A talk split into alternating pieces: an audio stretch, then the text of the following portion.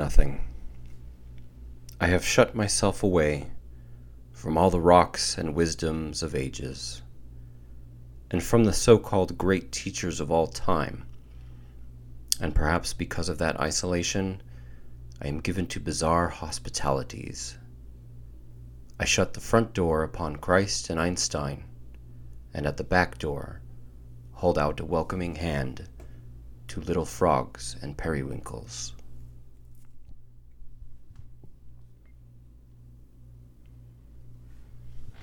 Egypt, circa 1500 BC. Although he had been raised in the house of the Egyptian royal family, Moses was born a Hebrew. He dwelt, in a sense, between two worlds. He was chosen by the God of Israel to lead his people out of Egypt, where they had been oppressed, and into the land of Canaan.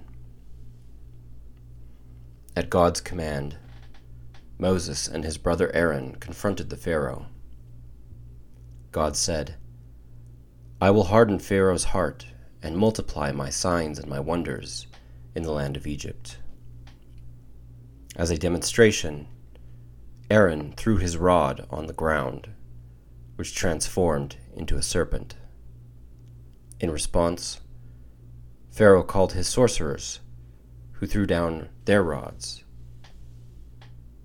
which also became serpents. But they were swallowed up by the serpent of Aaron. Despite this show of the Lord's power, for it was the Lord who commanded this wizard battle in every detail, Pharaoh refused to let Moses' people go. His heart was hardened the Lord hardened it. What follows is an escalating series of plagues, with Moses demanding Pharaoh let his people go, Pharaoh refusing, and Moses stretching out his rod at the Lord's command to bring another plague upon the land. Ten in total. First, the waters are turned to blood. Then, the land is filled with frogs. Then, lice or gnats then some vague swarm, usually translated as flies, then a disease that kills livestock. Then Moses and Aaron are commanded to take soot from a furnace and toss it into the air. It turns into a fine dust that spreads through the land. And somehow, because of all this, all of the people and animals break out in boils. Then a thunderstorm of hail and fire then a plague of locusts, then darkness for three days. Finally comes the death of every firstborn Egyptian son. A common question about this story is why the Lord hardens Pharaoh's heart against letting the Israelites go. If it wasn't Pharaoh's free will, did Egypt have to suffer these ten plagues? Why didn't the Lord soften Pharaoh's heart rather than hardening it? Were the plagues not a vulgar display of power? And if the plagues were the work of the Lord, why is it necessary for him to have Moses and Aaron invoke them in what appear to be magical rituals? All reasonable objections. I'm going to propose a solution. It's tentative, subject to revision. It's not mine, and I don't fully believe it. First, the part about the magic. It's magic. Full stop. End of story. In ancient Egypt, religion was about magic even more than it was about worshiping gods. Magic was everything. The story of how magic comes to be considered as a separate thing from religion and as something suspect or disreputable, a kind of perverted form of religion. This is a long and complicated story, and I'm not going to tell it here. But clearly, the split had not yet happened when the book of Exodus, which tells this tale, was written. Now, as far as the free will question goes, it's pretty clear from the text that there isn't any. The moral problem here comes from projecting a modern conception of mind which is absent to whomever wrote this text. Everyone, Moses, Aaron, Pharaoh, is obeying the will of the Lord. Well, maybe the Pharaoh's sorcerers are obeying Pharaoh, but that's just further downstream. Basically, nobody's making their own decisions here. And this is a characteristic that Exodus shares with two other great works of ancient literature the epics of Homer, but especially the Iliad. To quote the psychologist Julian Jaynes, there is in general no consciousness in the Iliad, and in general, therefore, no words for consciousness or mental acts. The words in the Iliad that in a later age come to mean mental things have different meanings, all of them more concrete. Jaynes goes on to give definitions of a bunch of Greek words used in the Iliad, which originally had purely physical senses, but which later evolved into mental meanings. There can be no free will in the Iliad, since willing is a mental category. Jaynes argued in his 1976 book, The Origins of Consciousness and the Breakdown of the Bicameral Mind, that not only was there no consciousness at all in the Iliad, but neither was there in the ancient Greece of the Homeric period. What takes the place of mental acts in Homer are the acts of gods. Quote, when Agamemnon king of men, robs Achilles of his mistress. It is a god that grasps Achilles by his yellow hair and warns him not to strike Agamemnon. It is a god who then rises out of the gray sea and consoles him in his tears of wrath on the beach by his black ships. A god who whispers low to Helen to sweep her heart with homesick longing. A god who hides Paris in a mist in front of the attacking Menelaus a god who tells Glaucus to take bronze for gold, a god who leads the armies into battle, who speaks to each soldier at the turning points, who debates and teaches Hector what he must do, who urges the soldiers on or defeats them by casting them in spells, or drawing mists over their visual fields. It is the gods who start quarrels among men that really cause the war and then plan its strategy. It is one God who makes Achilles promise not to go into battle, another who urges him to go, and another who then clothes him in a golden fire reaching up to heaven, and screams through his throat across the bloodied trench at the Trojans, rousing in them ungovernable panic. In fact, the gods take the place of consciousness. But why would all mental acts be attributed to gods? Here's where Jaynes's infamous theory of consciousness comes in. He believes that ancient peoples, up until some time after the Bronze Age collapse around 1200 BC, existed in a state of what's called bicameralism, meaning that the two hemispheres of the brain operated mostly independently of each other. Interactions between them were perceived as one hemisphere, the right, speaking, giving commands, and the other, the left, listening and obeying them. This relation is what neuroscientist Iain McGilchrist later called the master and its emissary. Ancient man, in this view, was a functional schizophrenic, hallucinating gods. As far as the books of Moses, Jaynes writes, quote, The first thing to realize is that the very motive behind their composition around Deuteronomy at this time was the nostalgic anguish for the lost bicamerality of a subjectively conscious people. This is what religion is. And it was done just as the voice of Yahweh in particular was not being heard with any great clarity or frequency. The authors of Exodus on this view were invoking a bygone age of miracles while telling the origin story of the kingdom of Israel. Now, each of the plagues deserves to be analyzed in detail, but you already know which one we're here for. Here's Exodus chapter 8, verses 1 through 4. Quote,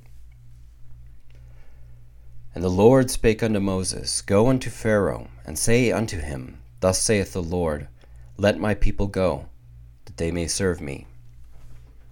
And if thou refuse to let them go, behold, I will smite all thy borders with frogs.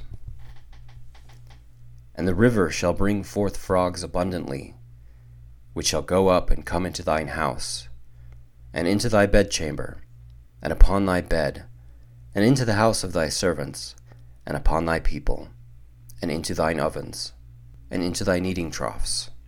And the frogs shall come up both on thee, and upon thy people, and upon thy servants.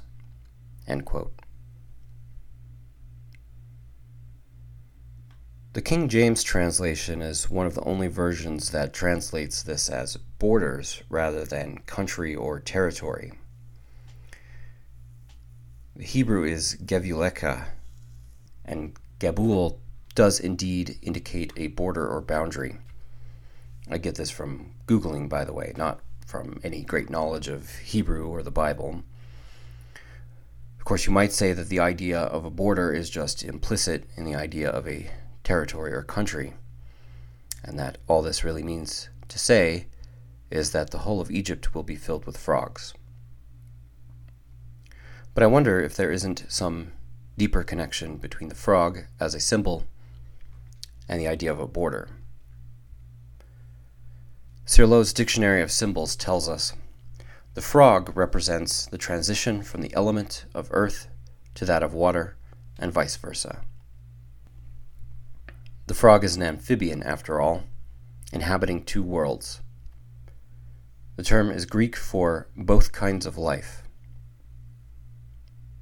That is, life on land and life in water. We may therefore expect to meet at least one or two when we cross a border between worlds. And indeed, that is what we do find.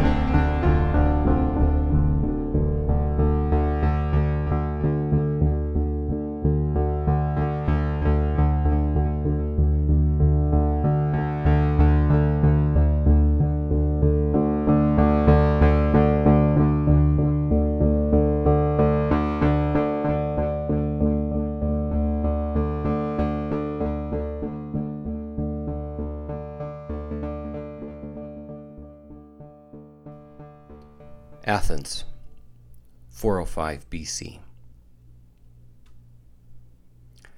At the festival of Dionysus at Lenaea, the first prize in the annual dramatic competition goes to a comedy called The Frogs by Aristophanes. We don't have the full details of his career, but he had probably won a few times before. This was most likely his most successful play, since it was allowed a repeat performance at a later festival. If you've never seen or read Aristophanes, you should check him out. He's the father of Western comedy, and it's actually kind of incredible that his plays still hold up, that they're both entertaining and accessible today, considering not only how badly comedy can age, but how much his plays address political issues of his own time. He came from the wealthy class and he's considered a conservative, but what's so interesting is that his politics, or what we can discern of them from the plays, don't easily map onto our familiar political spectrum. Would a conservative, in today's terms, stage a raunchy sex comedy as an anti war protest? Well, that's more or less what you get with Aristophanes. The Frogs is one of his last plays, and one of the most demanding in terms of what the audience is expected to already know. From its success, we can infer that his audience had the requisite education. It assumes knowledge of all the conventions of Greek theater. Its opening line alludes to this when a slave says, Shall I give them any of the usual jokes, master? You know, the ones that are always good for a laugh. It assumes everyone is familiar with the works of Aeschylus and Euripides. The latter had died recently, the year before, 406, but the former, the world's first great tragic poet, had been dead for about 50 years. It draws on Greek myth, but of course everyone would have known all about that. But there's also some references to more recent trends in religion, and we'll get to those in a moment. At one point in the Frogs, a chorus proclaims what I think is Aristophanes' attitude of optimism about his audience. Quote, Never hold back any attack, for fear you may not be understood. You have an audience who can follow you. Don't be afraid of being too difficult. That once could have happened, but now we've changed all that. They're good and they're armed for action. Everyone's holding his little book so he can follow the subtle allusions. Athenian playgoers, best in the world, bright and sharp and ready for games, waiting for you to begin. Here's your sophisticated audience. Play it to win.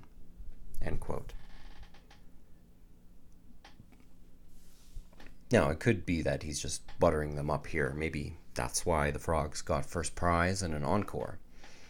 But I think he's probably just correct. Athenians had been educated by their theater for the better part of a century.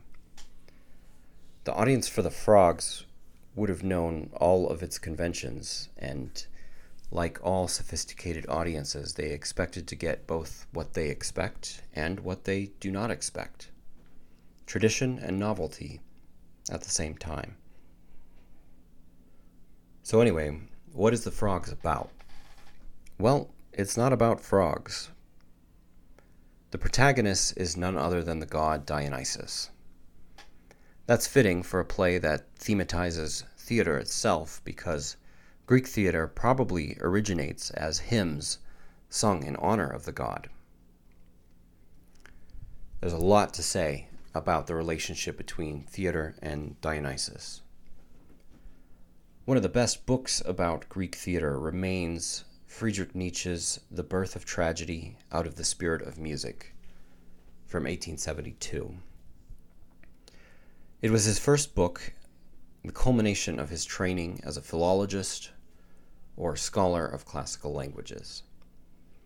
Here he lays out the basic dichotomy of the gods Apollo and Dionysus. At the risk of oversimplifying this, Apollo is unity, order, reason, law, optimism, and illusion, while Dionysus is multiplicity, chaos, instinct, pessimism, and reality. Greek tragedy at its peak, represented for Nietzsche by the works of Aeschylus, attained a balance between Dionysian and Apollonian forces thus giving voice to the full expression of what humanity is, both its archaic instincts as well as its capacity for reason. Both worlds. The chorus was the element that retained the archaic Dionysian hymns, while the dialogue between the characters was the rational Apollonian element. Nietzsche speculated that the word tragedy meant goat song, from tragos, goat, and Eidine, to sing, and that the chorus was supposed to represent satyrs, which were half men, half goats. Aristophanes is here actually quite close to tradition in spirit while offering a novel element. His plays feature non human choruses, from which most of the play from which most of the plays get their names birds, clouds, wasps, frogs. Now, for Nietzsche, later tragedies, and particularly those of Euripides, unfortunately tipped the scale in favor of Apollo. Too rational, too accessible, too quotidian, too popular. They might be entertaining, but they lack the vital connection with nature. Nietzsche's interpretation of Dionysus had a big influence on the counterculture of the 1960s. Jim Morrison, the lead singer of The Doors, was a huge fan, and he conceived of their live performances in terms of Dionysian ritual, as well as identifying with the god personally. And just in general, we can see phenomena like rock festivals and mass protests as Dionysian phenomena with their collective ecstasy and suffering, their disordering of everyday life and consciousness. A performance group from New York called, what else? The Performance Group staged an experimental version of Euripides' Bacchae called Dionysus in 69. This play tells the story of the battle between King Pentheus of Thebes and a man called Dionysus who is claiming to be the son of Zeus, i.e., a god, and his cult. Spoiler alert, it doesn't end well for Pentheus. He is literally ripped to shreds by Dionysus's female worshippers, the Maenads, including his own mother. This final shocking scene was linked to a supposed actual Dionysian rite called sparagmos, in which animals or people were sacrificed by being dismembered while still living.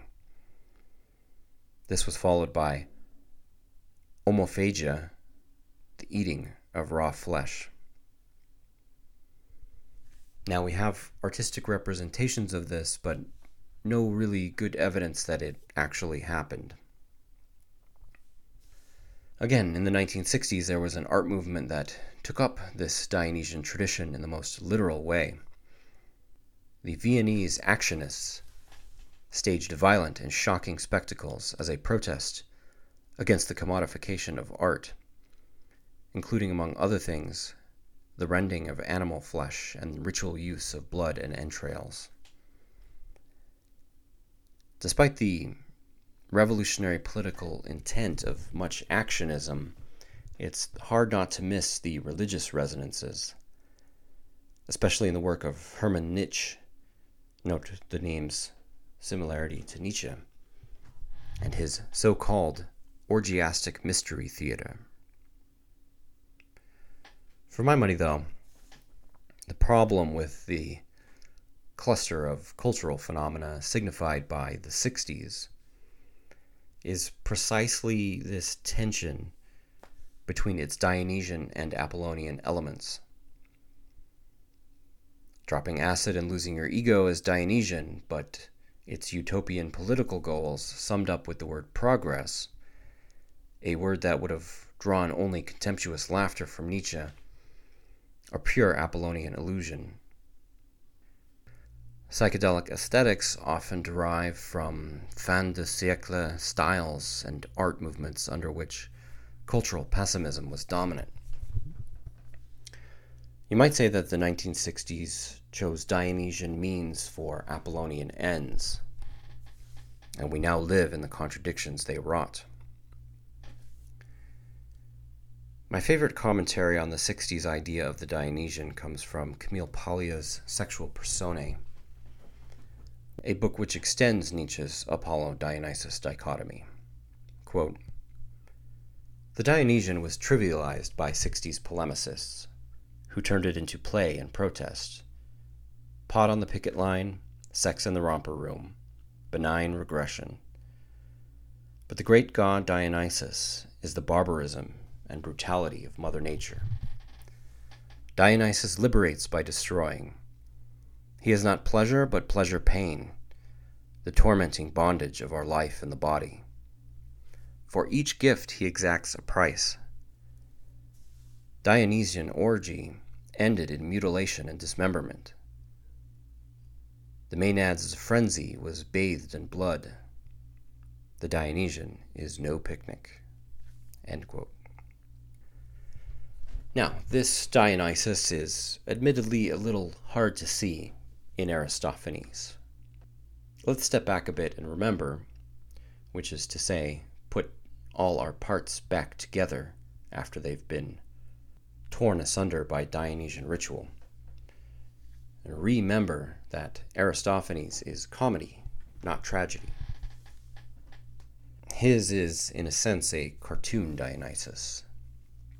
If tragedy originated as a satyr hymn to Dionysus, comedy, it is thought, goes back to what was called the phallic procession. This was also a celebration of Dionysus, which included not only songs and dances, but also insults and all kinds of verbal aggression. You might look at this as negative, but it's actually all part of a fertility ritual meant to produce something positive. Comedy follows the exact opposite pattern as tragedy. Things began in disarray and end in wholeness and restoration. The Frogs is the story of Dionysus' journey to Hades to bring back to Athens the recently departed tragedian Euripides. Why he wants to do this exactly is unclear from within the play. He says only that he has a desire that he compares with the desire for a kind of food.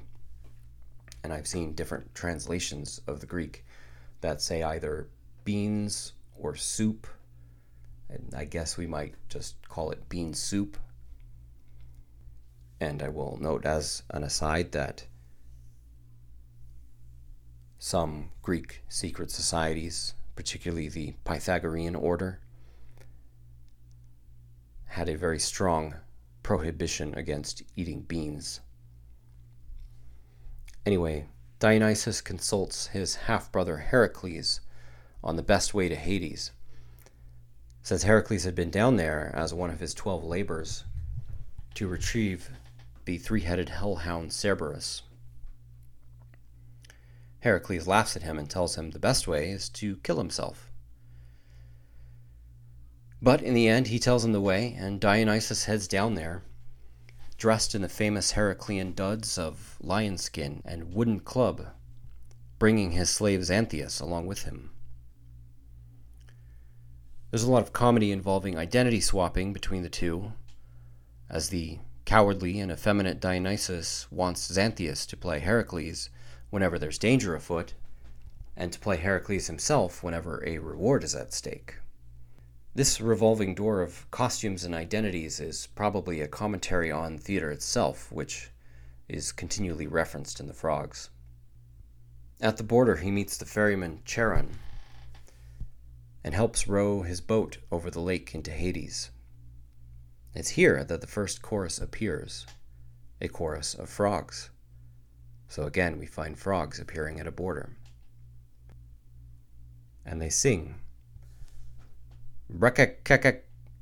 Coax, coax.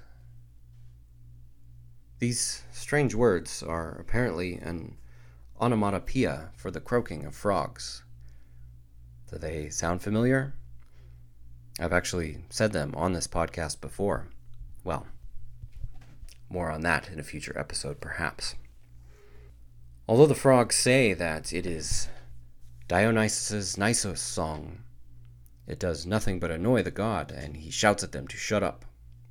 And by the way, one proposed etymology for Dionysus is composed of the words Dios, uh, God, and Nisos, a mountain or area that he may have come from. The frogs continue to mock him with their singing, going at a faster pace than he can row, until he snatches from them an aulos, which is a double flute, saying, Look, now I've seized your song from you, and continues the song at a deliberately slow pace until finally he drives the frogs away. And that's it as far as the frogs go. It's the only time they appear in the play. It almost seems random, but notice that it takes the form of a musical competition, thus foreshadowing what will come at the climax of the play. Some miscellaneous comic scenes follow, having to do with people thinking Dionysus is Heracles. Lots of folks mad at the havoc the hero made last time he was in hell.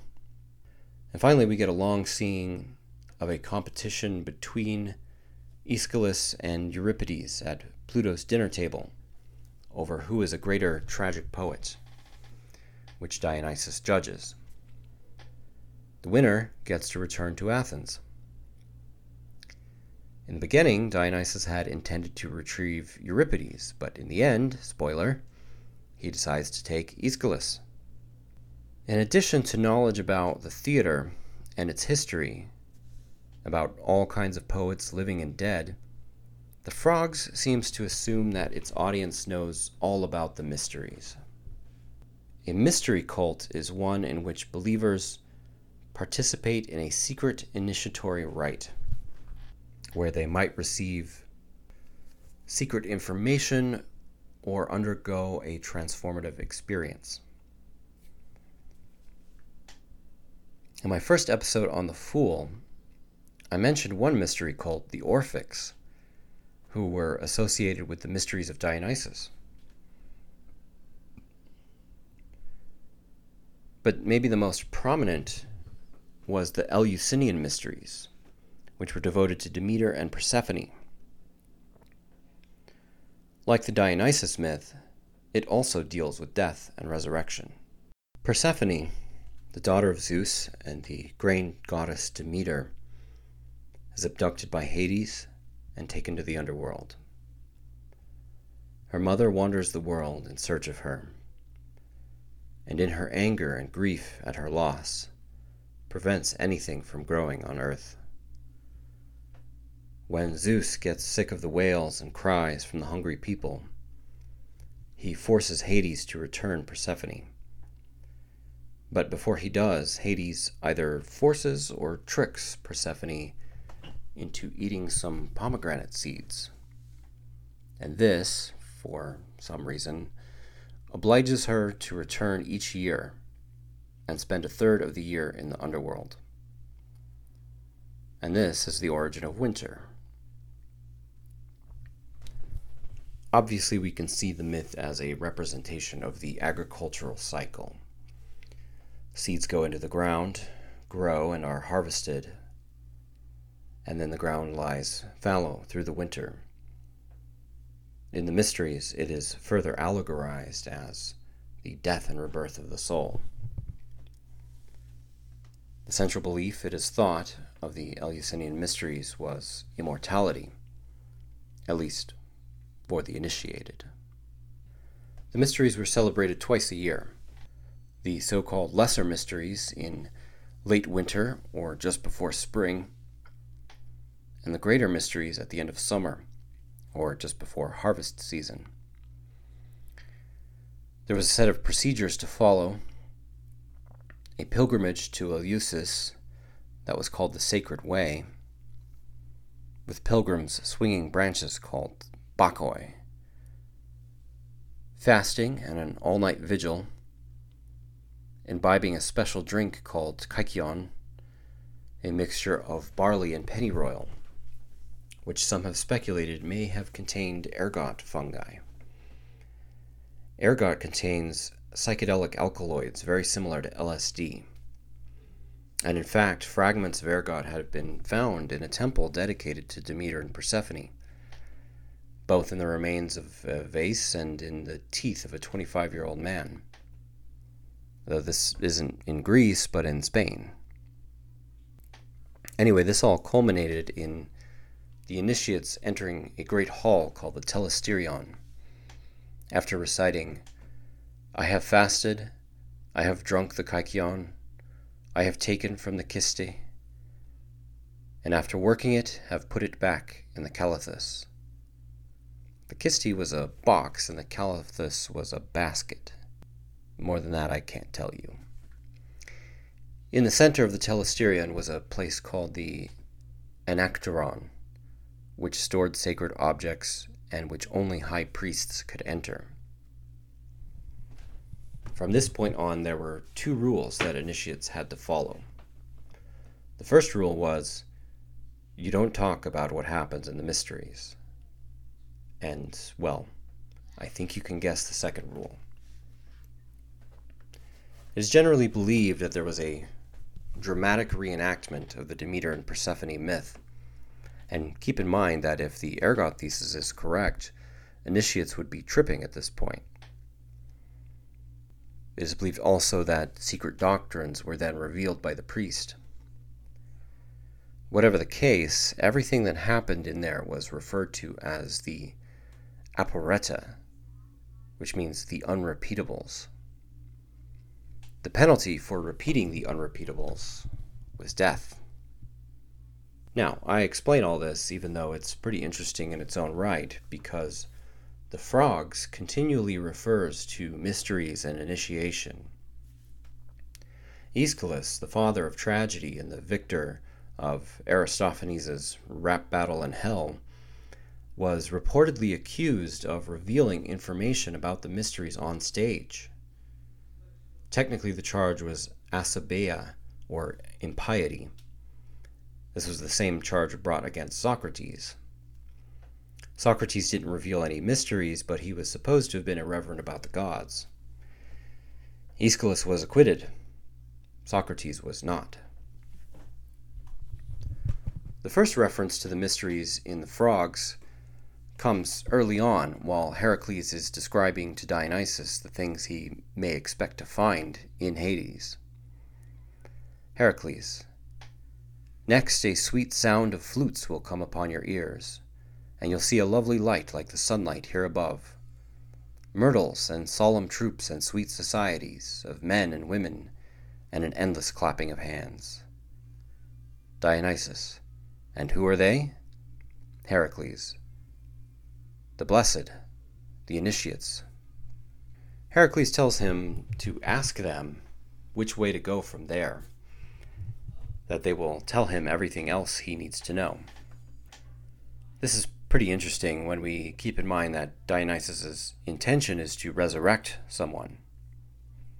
Heracles is not giving out all of the information himself, but directing him to find other initiates to lead the way. It's a bit like this is an imitation of the sacred way itself.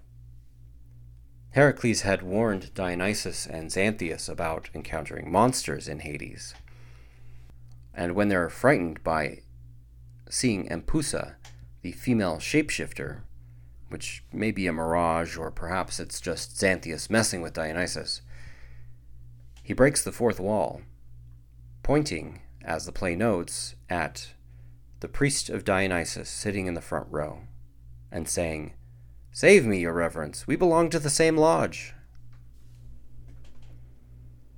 Is there no help for the widow's son? After this, Empusa disappears, and the sound of flutes is heard. Xanthias, seemingly in Scooby Doo mode, remarks, Seems like it's mysteries going on. Now they hear a chanting. Iacchos, Iacchos, Iacchos, oh Iacchos. This appears to be the initiates Heracles had spoken of. During the annual procession to Eleusis, there was a certain spot along the way at which people stopped and shouted obscenities in tribute to Baubo. Who was Baubo? Well, this is an odd bit from the Demeter and Persephone myth. Baubo was a dirty old woman, known for cracking racy and obscene jokes. She's often called the goddess of mirth, and she also features in Orphic myth. The story goes that Demeter, while still in mourning and searching for her daughter, is a guest in the house of King Celeus in Eleusis. Baubo, a dry nurse there, tries to cheer her up with racy songs and to get her to drink a drink made from barley, much like what the initiates would have drunk. In one version, she does this in tandem with a slave named Iambe. Demeter refuses the drink and the jokes, so then Baubo pulls her final trick, lifting up her skirt, showing Demeter her genitals, and or revealing a child named Iacchos, who is Demeter's son. The boy takes to his mother's breast. Demeter is cheered up, and she takes her drink at last. The most famous depiction of Baubo is a terracotta figurine of a woman that has three parts a face, a pair of legs, and a vulva. She's also holding a lyre. Somehow. There were a bunch of these figurines in several variations, but all of them displaying female genitalia. The Christian church father Clement of Alexandria cited Baubo as an example of the sexual shamelessness of the pagan mysteries.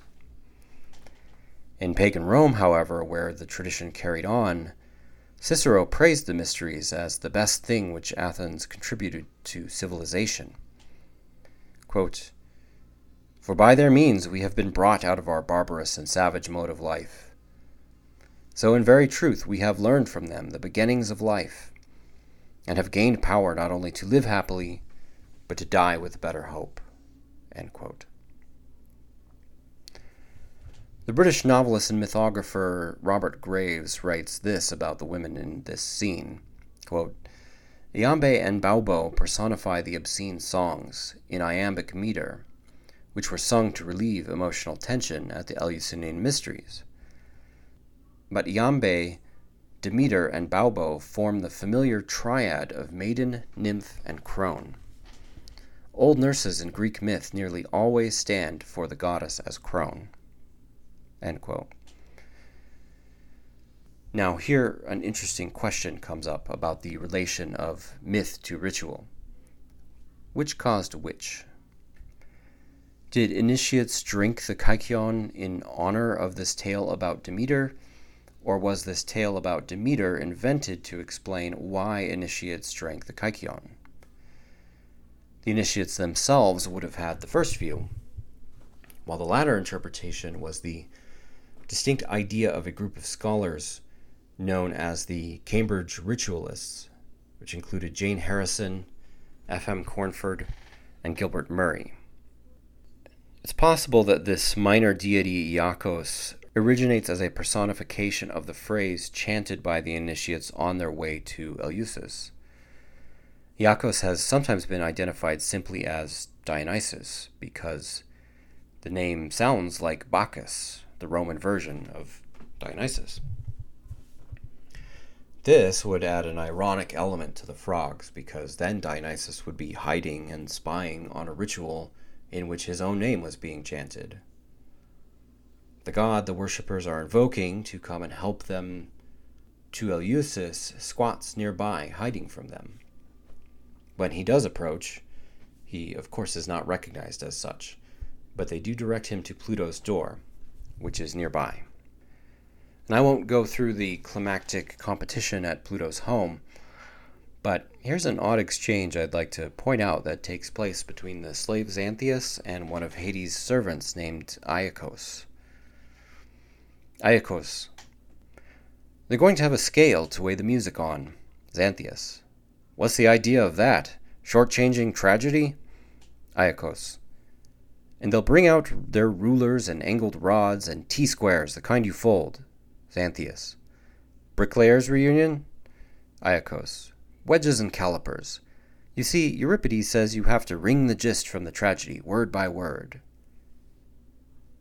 To be clear, there were no Freemasons in ancient Greece, and I'm not asserting anything but coincidence here.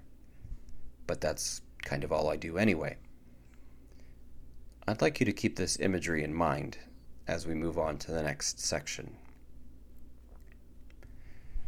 If I had to venture a guess as to what Aristophanes is doing with all the esoteric references, I'd say that he's invoking ideas of resurrection and immortality by referring to the mysteries without breaking any rules about revealing information contained in them and putting them in service of his broader theme of cultural renewal in a politically dangerous time for Athens.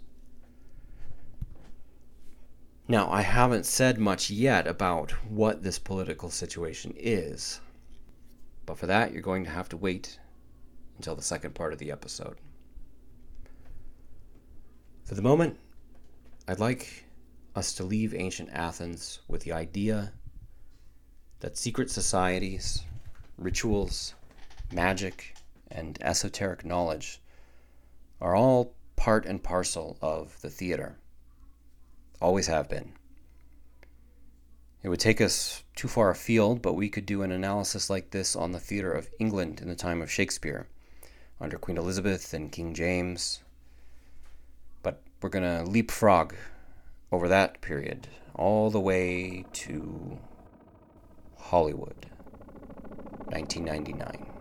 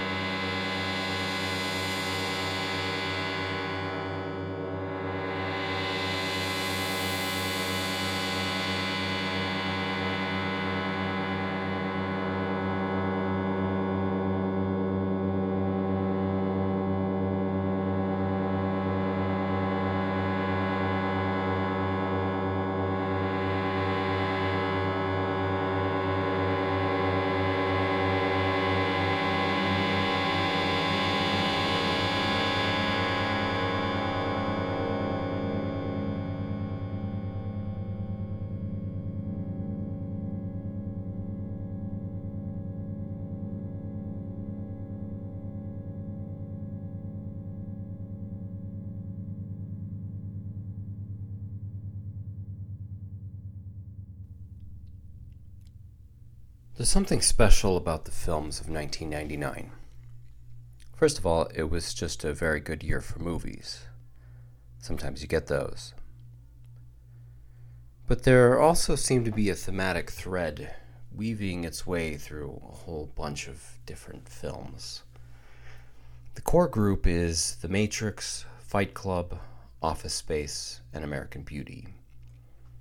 Themes include simulacra, mediation, the emptiness of consumerism and office life, and a crisis in masculine identity. Other films that relate to this American fin de siècle include Being John Malkovich, eXistenZ, 8mm, EDtv, The Blair Witch Project, The Sixth Sense, Election, The Ninth Gate, and Eyes Wide Shut. Regarding the last one, I, I suppose I have to mention that it includes an infamous depiction of a secret society and its occult sexual ritual. and has a kind of initiation and mystery quality to it. It's a popular film among conspiracy theorists, some of whom insist that its director, Stanley Kubrick, who died six days after showing his final cut to Warner Brothers, was killed because of what he showed in it Shades of Aeschylus. Of course, all these films vary widely in genre, quality, and message, but I insist on a family resemblance. Many foreshadow themes which would come to dominate politics, sometimes in disturbingly specific details. There are resonances with 9 11 in Fight Club and The Matrix, for instance. The Matrix provided one of this era's most potent metaphors in the red pill and blue pill, while Fight Club predicts the online manosphere. Is it predictive programming, the zeitgeist, or something else? Does it have anything to do with the three number nines in that year? I don't know. But uh, I might have to do an episode on this at some point. And then there's Paul Thomas Anderson's Magnolia. There's multiple reasons that it fits right in with the rest of the class of 99, but there's also a bunch of things that make it stand out. It's an extremely ambitious movie, great but flawed a grueling yet rewarding watch. It's also more than a little bit esoteric, in the sense that there are meanings hidden beneath the surface elements of plot and character development. The story centers on a Hollywood quiz show that pits gifted children against adults, called What Do Kids Know? It features a large cast of characters, but all of them are related in some way to the production of this show. The character map is thus structured like a flower, with petals radiating out from a center. That's one of several meanings borne by the film's title. There's an introduction that deals with a few stories of odd coincidences in history, and it's a bit of a fake out. It teases us about the tone of the film, which turns out to be a lot heavier than this somewhat upbeat intro. It also suggests that its theme is chance or coincidence, and although that's not irrelevant, much more prominent are the themes of death, trauma, and forgiveness. It's about the sins of parents against their children, about family secrets. Speaking of secrets, there are three strands of oblique reference throughout the film. You can miss them entirely without impairing your understanding of the plot, but once you notice them, they're hard to ignore. So I won't be dealing all that much with the main storylines of the movie, but I will be spoiling the climax. So if that matters to you, please stop the podcast here, go watch Magnolia, and I'll see you in a little over three hours.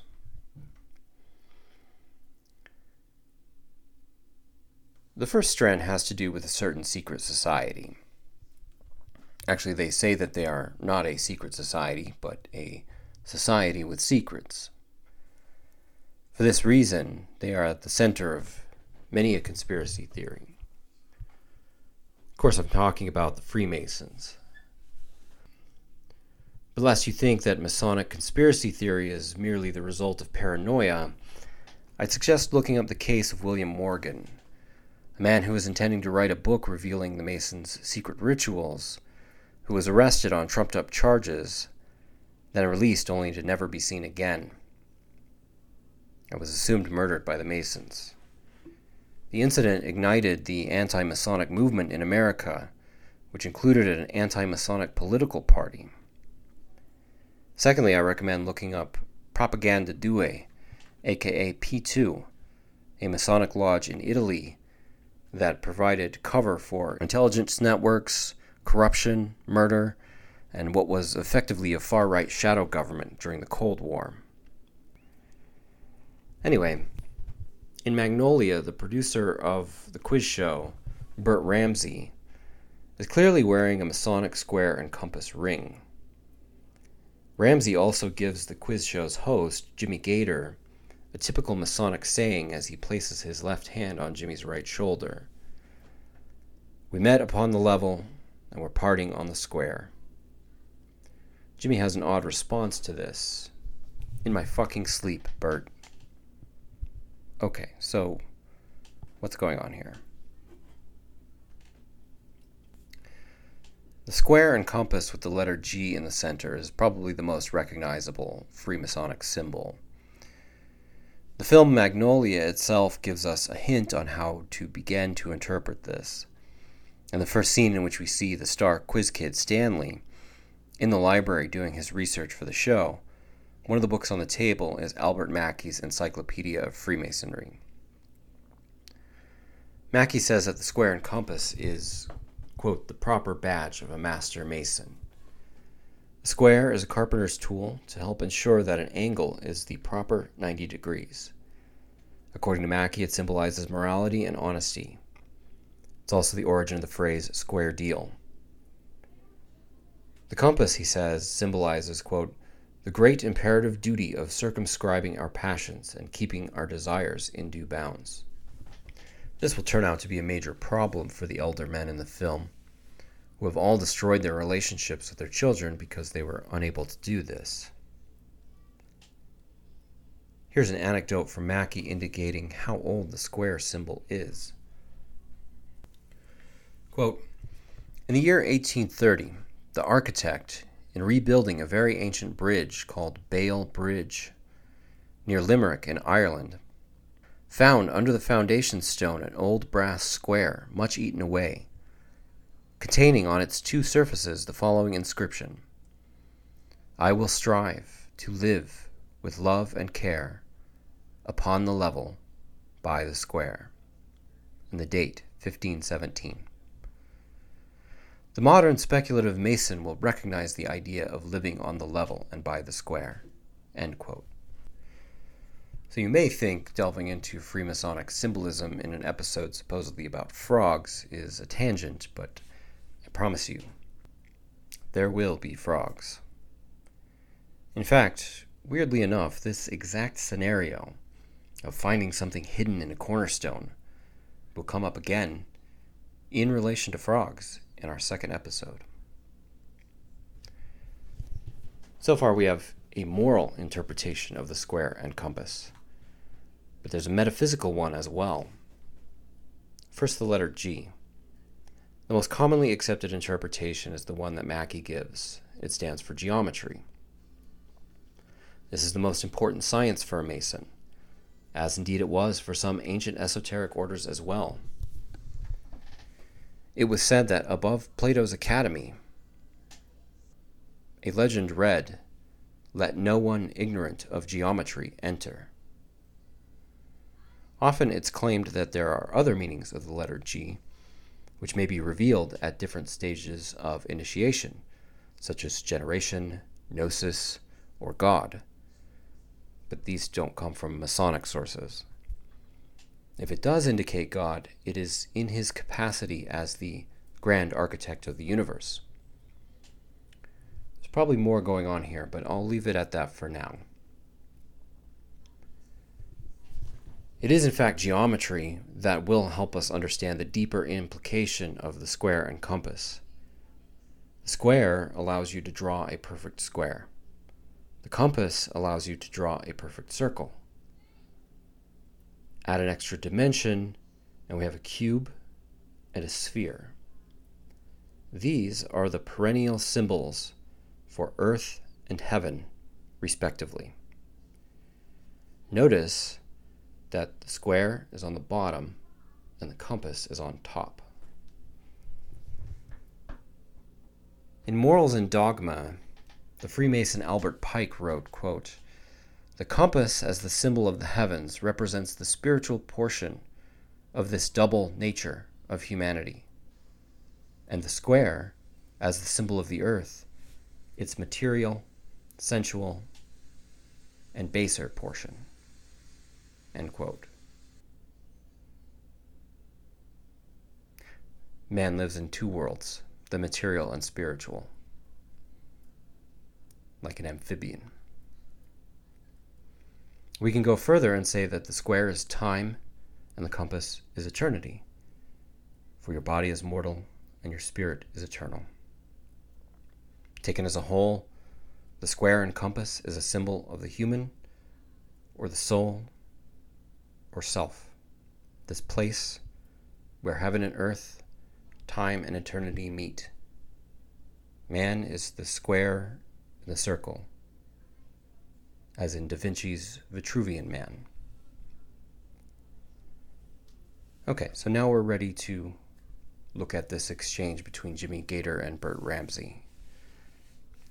We met on the level and will part on the square. This phrase often concludes meetings between Masons. It essentially means fair dealing between equals. It's fraternal. But if the square also symbolizes the base material world, then the parting referred to in this context is death. We learn that Jimmy Gator is dying of cancer. He hopes to go peacefully in his sleep. The creator of the quiz show, Earl Partridge, is also dying of cancer. One of many doublings in this film. Magnolia bark, by the way, is supposedly an organic cancer treatment. Both of these characters are facing death alone because they have alienated their children. Partridge through neglect, but Jimmy through something worse. We discover that he has sexually abused his daughter. The producer, Bert Ramsey, is played by Ricky Jay, an actor who often plays card dealers, conmen, and magicians. He was also a real life stage magician, reportedly one of the most gifted sleight of hand artists that ever lived. When the quiz kid Stanley is studying in the library, one of the many books on the table is one written by Jay Learned Pigs and Fireproof Women, which is about bizarre stories from the history of entertainment. Jay is also the narrator of the film. What are we supposed to take from this? Is he playing two characters or only one? Is Bert Ramsey the narrator? Is Magnolia implicating itself in this same world of manipulation and exploitation? Now, consider for a moment what this is all saying about television and about Hollywood. I don't think the implication is that Hollywood is run by Freemasons exactly. More that Hollywood is also a society with secrets rather than a secret society. As I mentioned before, Albert Mackey's Encyclopedia of Freemasonry is displayed. Tom Cruise's character in the movie is a pickup artist, which I guess is another sort of magician. And he's named Frank T.J. Mackey. We know he picked this name for himself because his father's name is Earl Partridge. Very quickly, I'll mention a second esoteric strand in the movie having to do with Stanley Kubrick. I mentioned that Eyes Wide Shut came out in the same year. Paul Thomas Anderson visited the set of Eyes Wide Shut and met Kubrick during its production. Tom Cruise was also in that movie. The genius quiz kid in the show is named Stanley. And there's a cool scene in the movie where Earl Partridge is on his deathbed and you see him laying there, old man, and that famous theme from 2001, Thus Spake Zarathustra, starts playing. And it's actually diegetic music from the scene that it cuts to which is Frank T.J. Mackey's talk or performance that he gives, that he's introducing himself with his music. But while you hear that music with Partridge on the bed in the background, it's really reminiscent of Dave Bowman as an old man on the bed at the end of 2001. So I think that has to be a direct reference there. Anyway, on the quiz show itself, we see various symbols displayed on the backdrop. These may stand for the categories used on the show. They all relate to some category of knowledge and would be the kind of thing you'd see on such a show, but I can't help but note that behind Jimmy Gator is a compass with a laurel in the place of the square. The laurel has been associated with victory in athletic and artistic competitions going back to ancient Greece. I also note a Masonic connection that the former quiz kid Donnie Smith, who's played by William H. Macy, and in whom we can see the possible future of Stanley if he doesn't break free of his father's manipulative hand. Macy's now working in sales, though of what exactly I have no idea. But he's not doing well, and he gets fired. He then makes the fateful decision to steal from his boss, who is named Solomon Solomon. The origin of Freemasonry is in the construction of the Temple of Solomon. His name is doubled here, and there's a ton of doubling throughout Magnolia, but I'm not quite sure what to make of that yet. The last Masonic connection, or possible connection, is from the very beginning of the film in that introduction I mentioned. Here's the narration. In the New York Herald, November 26, year 1911, there is an account of the hanging of three men They died for the murder of Sir Edmund William Godfrey, husband, father, pharmacist, and all around gentleman resident of Greenberry Hill, London. He was murdered by three vagrants whose motive was simple robbery. They were identified as Joseph Green, Stanley Berry, and Daniel Hill.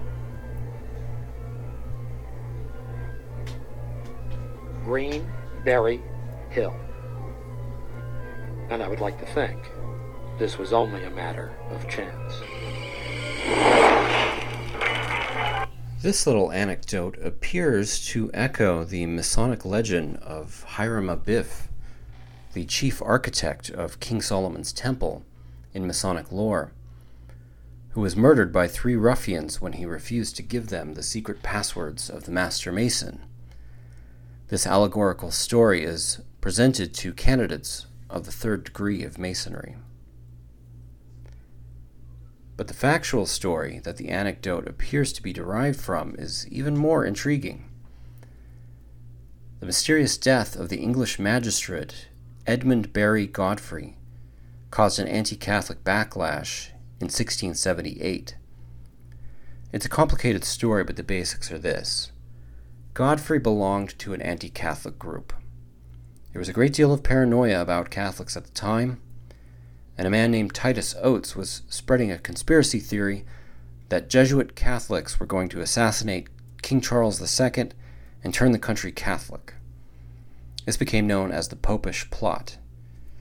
Ironically, though the story was pure fantasy, Charles II was at this time secretly negotiating with France to convert to Catholicism and support France's war against the Dutch in exchange for money. It probably helped that King Louis XIV was Charles's cousin. That deal, now known as the Secret Treaty of Dover, wasn't revealed for a century.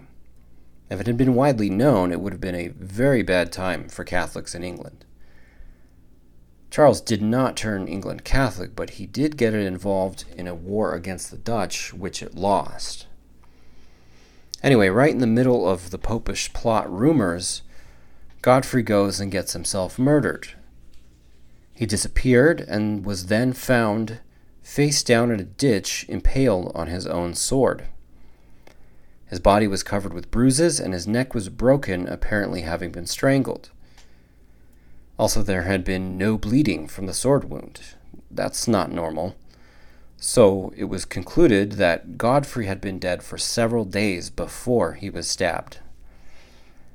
Not only was Godfrey fiercely Protestant, but he was the magistrate who first heard Titus Oates's deposition on the popish plot. London went into an anti Catholic fervor. There was a chain of accusations and denunciations originating with Oates and ultimately settling on three working class Catholics Robert Greene, Henry Berry, and Lawrence Hill. They were quickly tried, convicted, and on February 5th, 1679, hanged on Primrose Hill, which then took on a nickname derived from the last names of the three hanged men Green, Berry, Hill. Later, the man who had accused them, Miles Prance, pleaded guilty to perjury, and his story is now universally believed by historians to be false. That leaves the story of Edmund Berry Godfrey an unsolved mystery. Now, the reason why a rearranged version of this story is in Magnolia, with the three murderers actually being guilty and the place named Greenberry Hill being a coincidence, well, that remains a mystery as well. Sorry for the digression about this, but it's a really interesting story, and I couldn't help telling it. So, Paul Thomas Anderson has embedded a cautionary tale about anti Catholic paranoia in a movie that flirts with anti Masonic paranoia. Does this make the film covertly pro Catholic? I don't know, but somehow I doubt it. And now, frogs. Falling from the sky. A lot of them a deluge. Splat, splat, splat. That's Magnolia's climax. It comes out of nowhere, a real WTF moment. It's not really a deus ex machina because it doesn't actually solve anything. It's treated more like a miracle, a wonder from the sky and it's kind of more like a musical climax than a climax of plot. Magnolia has been fairly compared to an opera. It even has a musical number featuring the whole cast. But if you rewatch the movie and look really carefully, you'll catch a lot of foreshadowing. The young kid that raps to Officer Jim makes some reference to it, but he's obviously foreshadowing something even on first watch. There's a lot of other stuff you probably never noticed. In the Smiling Peanut Bar, there's a chalkboard with two teams listed on it the Frogs and the Clouds. Both are plays by Aristophanes. The first I've already talked about, of course. The second is his play about Socrates. Aristophanes was not a fan. Now, apparently, when PTA wrote the screenplay, he did not know about the frog plague mentioned in Exodus 8 2. And when the actor Henry Gibson pointed this out to him, he loaded up the movie with the numbers 8 and 2.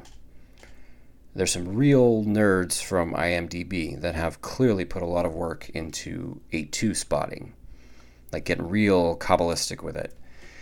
But I don't want to write that off, even though some of it seems like a stretch to me. But here are some confirmed instances. An audience member in the What Do Kids Know show has a sign that says Exodus 8 2, which someone from the show takes away from him. And there's also a road sign that says that. The first weather forecast is 82% chance of rain.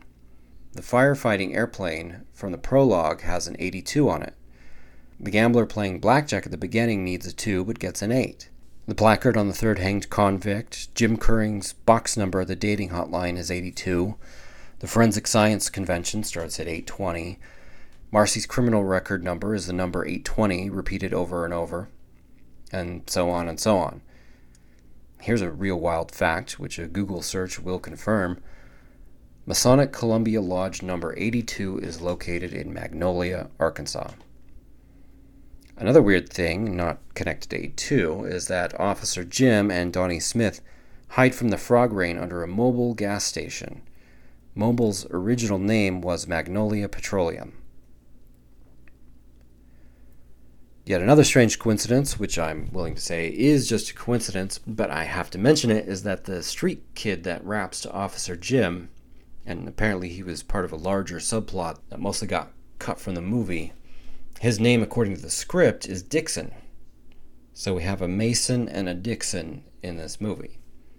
Can we take this as a reference to the novel Mason and Dixon by Thomas Pynchon, published just two years prior to the release of Magnolia? Well, P.T. Anderson happens to be the only filmmaker to date to successfully adapt a Pynchon novel, 2014's Inherent Vice. So it's possible. But anyway, back to the Reign of Frogs. Although it's something that made some audiences completely lose patience with this movie, the film itself insists to us that it is not far fetched. There's a zoom in on a painting with the legend, but it did happen. Stanley, who has broken into the library, watches nearly in glee at the falling frog, saying, This is something that happens. And indeed, it is. But I mentioned before that Anderson did not get the idea from the Bible. So, where did it come from?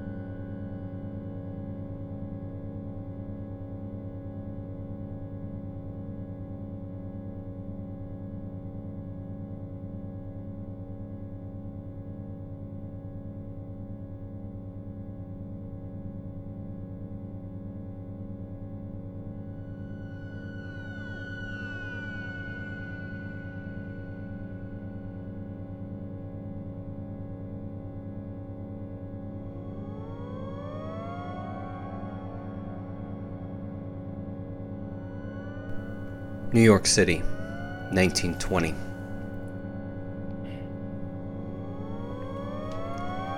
A procession of the damned. By the damned, I mean the excluded. We shall have a procession of the data that science has excluded. Battalions of the accursed, captained by that pallid data that I have exhumed, will march. You'll read them or they'll march. So began Charles Fort's The Book of the Damned, which hit bookstores in January 1920, though it had been originally published in 1919. Thus, it helped inaugurate the Roaring Twenties. You know, jazz, flappers, speakeasies. America home from the Great War in Europe, wanting to party and hardly slowed down at all by the national prohibition on alcoholic beverages. So, what the hell was this damned book? Well, it was hard to tell. Lots of people picked it up expecting a horror novel or something about prisoners on death row. What they got instead was a nearly 400 page litany of purportedly true facts, pulled from old newspapers and scientific periodicals, the bulk of which concerned eccentric material falling from the sky among other things, blood, mud, rain and black snow, black rain and black snow, yellow substances, both in liquid and powder form, stones, not meteorites, but stones of a startling variety, some of which seemed to be carved or polished, pieces of flesh or flakes of beef gelatinous matter, lung like tissue, fish, snakes, snails, frogs, an axe that killed a cow and was then buried in the ground, a sword covered in hieroglyphics, For what it's worth, the author acknowledged that the sword was the product of a likely hoax. I think it's fair to say that this is a pretty weird list of happenings, even now, when we've been inundated with a culture of the paranormal, from ancient aliens to DMT machine elves. But in 1920, there was no such culture, or no such mass culture. There had been a craze for seances and spiritualism in the late 19th century, but this was catastrophic biblical weirdness. Fort even chronicled a number of whirling wheels of light or fire seen by sailors that resembled Ezekiel's vision. But for some reason, the frogs have really stuck with people. It's fair to say that Charles Fort was the single most important influence on the emergence of the 20th century culture of the paranormal or the supernatural. His biography by Jim Steinmeyer is called The Man Who Invented the Supernatural.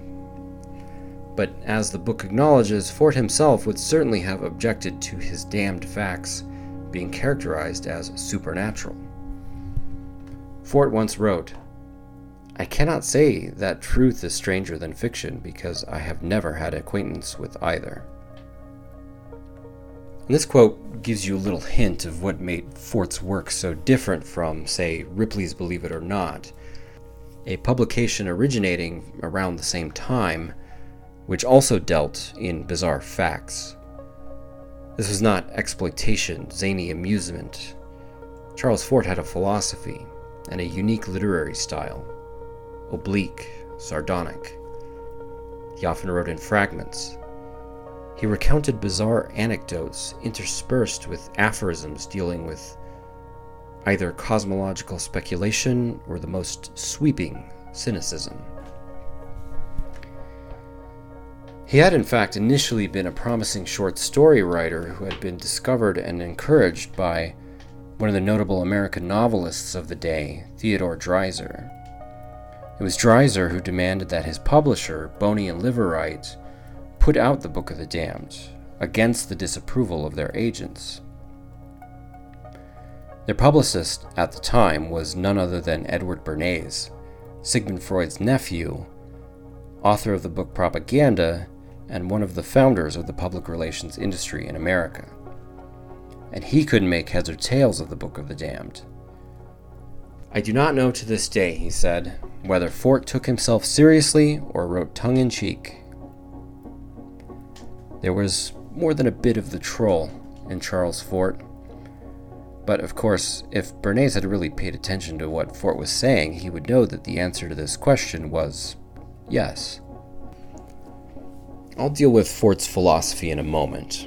First, method.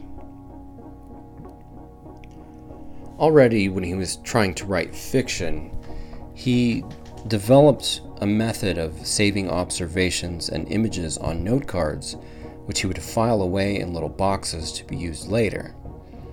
He then adapted this method to research that he undertook at the New York Public Library.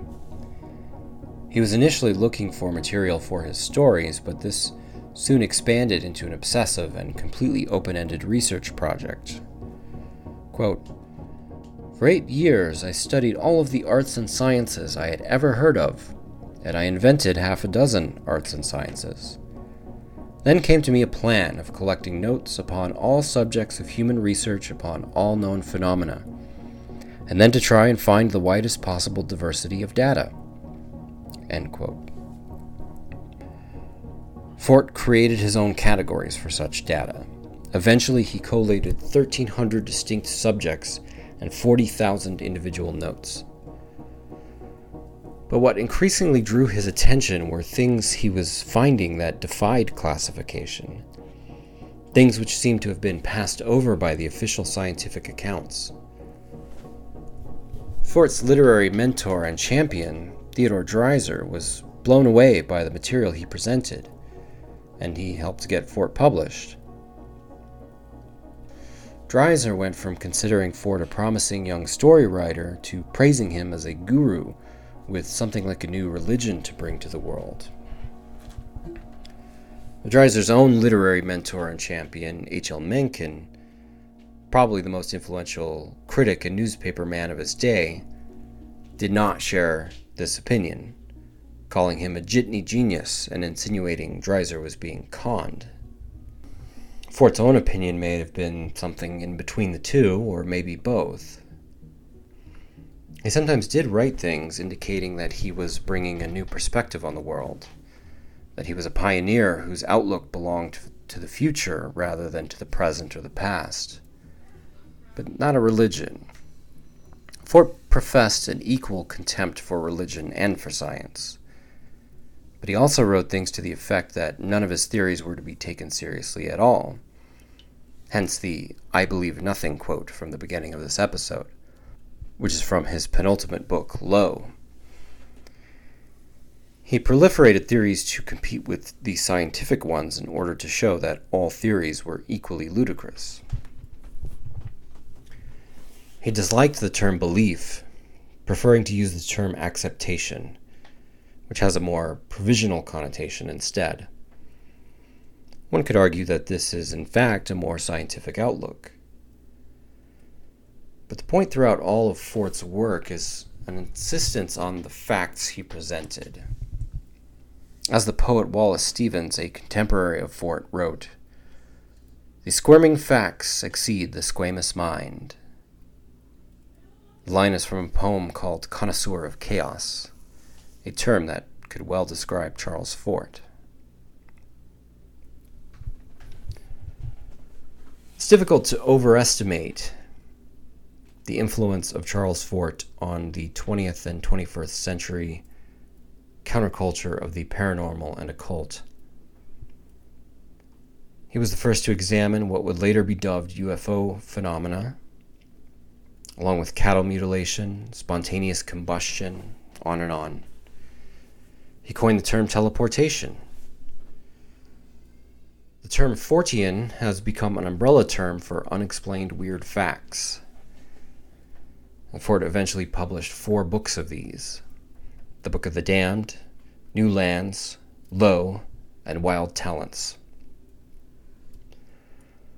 The publication of the last of these in 1932 coincided with Fort's death. Like all his books, it's a miscellany, but predominantly deals with superhuman abilities such as psychokinesis. These are the titular wild talents, some of which are shamanic, such as the ability to turn into an animal at will. It is this very book which we see among Stanley Spector's research material at the library in Magnolia. In the film, Stanley apparently spends all of his time researching in the library in order to win the quiz show, an open ended search for facts that recalls Charles Fort himself. And by the way, the surname Spector is of Dutch origin, as was Charles Fort, and is derived from inspector, with the Indo European root spect, meaning observe. Not only do we get from this word a whole bunch of words dealing with watching or looking, but we also get the word skeptic, which has long carried the meaning of doubter, but originally simply meant investigator. The semantic transposition is part of the complex legacy of the classic philosophical school known as skepticism, the last vestige of which I would not hesitate to identify with Charles Fort. Stanley's dad is dismayed at the number of books he brings with him to school, even though he's the one pushing him to win even at the cost of his own personal dignity when in the middle of the show, Stanley wets himself because he's not allowed to go to the bathroom during a commercial break. This causes an emotional breakdown in which Stanley no longer wants to participate in the game, which pits children against adults. The game show, of course, represents the larger battle between generations in the film. Stanley wetting himself is a precipitation in more than one sense, causing his refusal to play the game, to realize he's being exploited by his father, and to demand better treatment. right after this incident comes the reign of frogs. And I'll go ahead and make a speculative interpretation along Fortean lines and insist that Stanley is a wild talent, a mutant, an X Man. His own psychophysical breakdown and breakthrough made it rain frogs. Cirlot's Dictionary of Symbols tells us that the frog appears in many magical rites invoking rainfall. It's as if Stanley's telling his father, Pharaoh, let my people go. This is something that happens. After the quiz show, Stanley runs off and breaks into the library. It might seem strange that he'd go here after having slaved away so long in the same place for his father's benefit, but the goal is completely different. He's researching the lives and fates of other Wunderkinder or wild talents like himself in history. This is self knowledge, as all higher knowledge is. His world picture now includes a picture of himself, the understander of the world in it. One last fact from Magnolia. Clearly, it was from Charles Fort's works that director Paul Thomas Anderson derived The Rain of Frogs. And when Anderson was trying to sell actor Philip Baker Hall on the movie by explaining the significance of the frog rain, Hall told him a story that he hadn't heard before about how he got caught in a bad storm in an Italian mountain range and had to pull over to the side of the road until it was all over. Falling from the sky was a mixture of rain, snow, and tiny frogs. This is something that happens. Charles Fort's writing is anything but systematic, so it's hard to extract a systematic philosophy out of it, but let's try anyway. To start off, his ontology is radically monistic. This means that there is really only one thing the universe itself. This is really just another way of saying the one is one. The oneness of allness is a favorite Fortean phrase. To delineate or demarcate separate entities with independent existences is arbitrary and illusory. That said, understandings of oneness vary, and thus there are monisms rather than simply monism. Philosophy begins as monism. What we now call the pre Socratic philosophers, but were anciently called physicists, for they were trying to find the essence of nature, or phusis, put forth different candidates for the one substance which underlie all phenomena water, air, fire, mind, the infinite. All things derive from or are reducible to one thing. Later, under the influence of Plato, a dualism of being and becoming predominates. But monism survives largely in two forms idealism and materialism. Either everything is mind or everything is matter. But what mind is or what matter is cannot be understood because this would be to define the most basic thing in terms of our understanding of something else, which would of necessity replace it. Now, Fort hardly ever deals with such abstractions.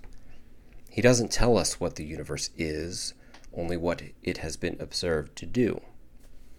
He prefers playful metaphors, as when he says that, quote, all things are like a mouse and a bug in the heart of a cheese. Mouse and a bug. No two things could seem more unlike. They're there a week or they stay a month. Both are then only transmutations of cheese. This is a universe of transmutation. He also liked to say that all things merge away into everything else. But another curious fact about his ontology is that Although individual things that are less than the allness of oneness are not, in one sense, real, they appear to be trying to be. There's a striving after the absolute. Everything wants to be God. Fort's world is one, but it has positive and negative poles. Or put it this way Heaven is the totality. It alone is what is real. Hell is pure unreality. As such, hell does not in fact exist. In the middle is purgatory, where nothing is either entirely real or entirely unreal. This is a state he calls intermediatism. But in this state, each apparent thing seeks to maintain a semblance of the absolute, that is, to reach up to heaven. In order to become like God, things do what only God can do, which is to damn other things to hell, i.e., thrust them down into the realm of non existence. The false God is always casting down whatever reveals its limit, denies its independent existence, or defies its omnipotence. For Charles Fort, the supreme false god in the modern world was science. Here is his portrait of the scientific delusion. Quote, Every science is a mutilated octopus. If its tentacles were not clipped to stumps, it would feel its way into disturbing contacts. To a believer, the effect of the contemplation of a science is of being in the presence of the good, the true, and the beautiful. But what he is awed by is mutilation. To our crippled intellects, only the maimed is what we call understandable, because the unclipped ramifies into all other things. According to my aesthetics, what is meant by beautiful is symmetrical deformation. If science is an image of God, then you might think of Fort in the role of Milton's Satan, preferring to rule in hell rather than serve in heaven. And like Aristophanes' Dionysus, when he descends into hell, one of the first things he encounters is frogs. Given the point in history in which Charles Fort's work emerged, immediately following World War I, I think it's reasonable to put it alongside some of the other artistic and philosophical movements from that era, in particular Dadaism. Dada infamously was an artistic movement against art, avoiding representation or meaning. A mood of skepticism toward the idea of progress and the value of civilization that spread throughout the European world in the wake of the Great War.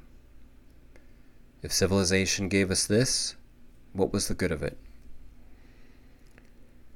Fort's sojourn among the damned facts also recalls the exploration of the unconscious that you find in psychoanalysis and surrealism. Though as an American he avoids, thankfully, the fashionable ennui that you find in European art and literature, he mostly shares the skepticism about progress. He mocks science just as the Dadaists mocked art. He deals almost exclusively in facts dismissed by science and gives explanations for them that are ridiculous on their surface in order to undermine the very idea of explanation.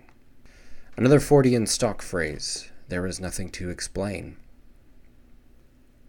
And if science is a modernist discourse, as it surely in a sense is, then Fort can be considered one of the first postmodernists. This aspect of his work is what distinguishes him so much from the ufologists and cryptozoologists and conspiracy theorists that are undoubtedly his descendants, even ones that are closer to his weird ideas, like John Keel. They tend to reify the folklore of ancient aliens or whatever, and to be eager to have their work ratified by scientific standards. Rarely would you hear them saying things like, there is no such thing as truth or fiction, or there is nothing to explain. Scientists obviously do not take him seriously as a researcher, and he is also unsurprisingly absent from the history of philosophy. I don't think he would even want to be classified as a philosopher. Nevertheless, Fort's critique of science in some ways anticipates ideas that have, in fact, gained some traction in contemporary philosophy of science. For instance, he does not view the growth of knowledge as something which is linear and cumulative, but rather catastrophic and following waves of fashion. All knowledge at a particular time is governed by what he calls a dominant. The dominant is what determines what can count as knowledge. It sorts the facts into the saved and the damned. The dominant serves the authoritarian function of keeping the rabble in line by means of belief. Quote, Almost all people of all eras are hypnotics. Their beliefs are induced beliefs. The proper authorities saw to it that the proper belief should be induced, and the people behaved properly. End quote. There have thus far been two major dominants religion and science. His work hints at the emergence of a new dominant, which would either be a new form of slavery or else be free of the exclusions that have shaped the past. In all this, I think we're quite a Moses, he wrote. By we, he meant himself. In his autobiography, Many Parts, he is known only by this pronoun. We point out the promised land, but unless we be cured of our intermediatism, will never be reported in the monthly notices ourself. Pharaoh, let my people go. Fort is smiting the borders of the scientific establishment with frogs. This model of the history of ideas recalls the philosopher Thomas Kuhn's idea of a paradigm, which he introduced in his 1962 book, The Structure of Scientific Revolutions. A paradigm is a model for how science is to be done, i.e., what counts as legitimate scientific research, most of which is puzzle solving dictated by the paradigm, rather than the kind of free thinking critical enterprise of scientific mythos. The period under which a paradigm reigns largely unchallenged is called normal science. What then happens is that anomalies accumulate i.e., things that cannot be explained by the dominant paradigm. The goal in normal science is to resolve them according to the paradigm or dismiss them as the product of bad science. if enough anomalies accumulate, a period of revolutionary science begins, in which we may see the emergence of competing paradigms and a resultant paradigm shift. Okay, so far so good. Nobody who knows the history of science would say there hasn't been major paradigm shifts. Newtonian physics, Darwin's theory of natural selection, quantum physics, all obvious examples. The real kicker here is Kuhn's insistence on the incommensurability of paradigms. This means that a paradigm cannot merely revise or modify an older paradigm, it must replace it wholesale. Every known fact is reevaluated and recontextualized according to the new paradigm. It's a lot like regime change, or the denazification of Germany by the Allies after World War II. Some facts have to be declared war criminals and killed, some just in prison, some can even keep their jobs as long as they prove themselves loyal to the new regime. So I don't want to go too deeply into the philosophy of science for many reasons, um, but I just want to point out how much this sounds like Fort's model of history, which changes only in catastrophe and is structured by dominant ideas. Fort's notion also bears a passing resemblance to Foucault's notion of the episteme in the history of thought. These ideas are still debated in the Academy, while Charles Fort lingers on the discount rack in used bookstores with the Pulp Fiction. And that is actually quite all right. That's where Philip K. Dick was before Hollywood and academia adopted him. Always a mixed blessing at best. So, when it comes to dealing with the facts as they relate to science, we have a three pronged fork. Either they did not happen, or they can be explained within the dominant paradigm, or the dominant paradigm needs to change. Fort unequivocally endorses the latter, with the stipulation that it be a dominant that is not a dominant. Now, I can imagine a critic making a couple of points here. Number one, this confuses science, which is both a method for producing knowledge and a systematic body of knowledge produced by that method, with the institutions of science, which of course are fallible.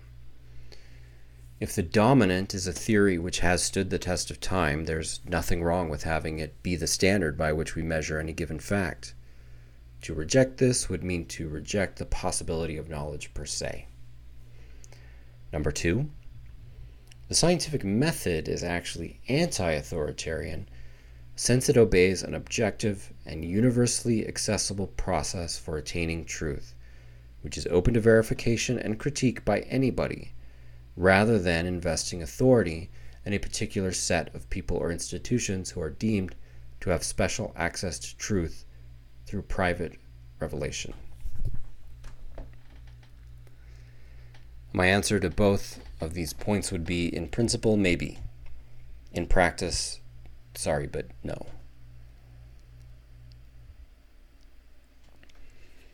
Moreover, the scientific worldview rests on assumptions that themselves are not demonstrated through scientific means. For example, the principle of causal closure, which states that physical events must have only physical causes. It's an axiom of materialist metaphysics and is not subject to empirical falsification. Another presumption is that everything in nature repeats itself, and thus can be confirmed by experiment. Carl Jung deals with this in the opening pages of his book Synchronicity, which tries to establish a kind of science of the acausal. Quote, the experimental method of inquiry aims at establishing regular events which can be repeated. Consequently, unique or rare events are ruled out of account. Moreover, the experiment imposes limiting conditions on nature for its aim is to force her to give answers to questions devised by man. Every answer of nature is therefore more or less influenced by the kind of questions asked, and the result is always a hybrid product. Hybrids. The result, we might say, is amphibious. The idea of synchronicity, which explores acausal connections, syncs up with Magnolia's theme of chance, of things that happen, a double edged phrase. It's just one of those things. This, too, is a thing that happens. Let's go back for a moment to the rains of strange objects from the Book of the Damned. How has science dealt with such material? The most common way is to dismiss eyewitness accounts of them falling and claim that the objects were already on the ground. Fort has an interesting reply to this, noting that when you visit museums that display objects that are labeled as meteorites, and then look into how these objects were found, almost none of them were actually seen to have fallen from the sky. The criteria apparently is not whether objects were seen to fall, but whether they fit the preordained idea of what a meteorite is. That is, what is to be excluded and what included.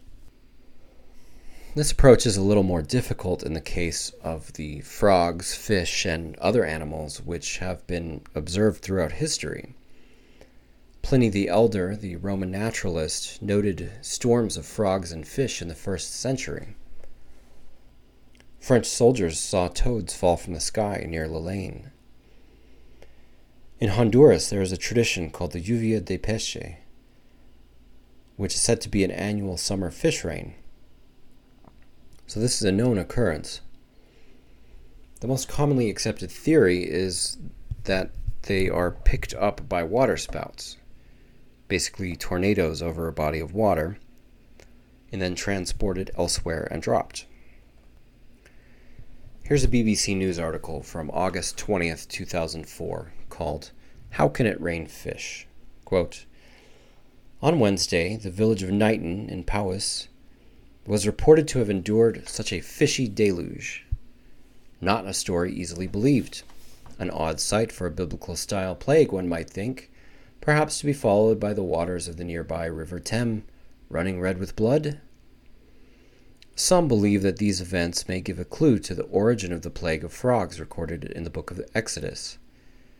Two U.S. scientists have come up with an explanation of the ten plagues of Egypt as a series of linked natural disasters, each following as a result of the other. What's interesting about this article is that it reports on an actual recent event, gives a generic description of how such a thing could have happened, and gives a diagram, but gives no account of how it did happen. This is what you get when a scientific explanation takes hold. There is as yet no single recorded observation of fish or frogs being carried up in the air by waterspouts. One would think that if a theoretical explanation has been proposed for an event that has not been witnessed or recorded one time, then deploying this explanation for a current event is both bad science and bad journalism. The waterspout theory isn't even a scientific theory, it's a completely untested hypothesis. And this is why you don't simply trust the science. For a good critique of the waterspout theory, I recommend checking out the Skeptoid podcast, episode 170. The funny thing is that this is the contemporary brand of skepticism, meaning it's devoted to debunking paranormal or occult claims. But it notes that in a full blown supercell tornadic waterspout, quote, water itself is not sucked up inside. The visible column of a waterspout is made up of condensation and is transparent. The high winds will kick up a lot of spray from wavelets on the surface, but if you look at pictures of waterspouts, you'll see that this spray is thrown outward, not sucked up inward. Just below the surface of the water, things are undisturbed. Waterspouts simply do not have any mechanism by which they might reach down into the water, collect objects, and then transport them upward into the sky. So, a waterspout of this kind is essentially the same as a tornado. Do you ever see rains of debris in a storm that happens after a tornado hits town? No, you don't. It's actually fairly implausible that a waterspout could pick up a group of related objects. Remember, we tend to hear reports of a single species of animal fall, not a variety. Then carry them up into the clouds and transport them laterally across a great distance and then dump them in a single location. But we don't expect Skeptoid to leave us with the fantastical, so he goes with the tried and true already on the ground theory. Reports of frog rains are actually just frog swarms coinciding with storms.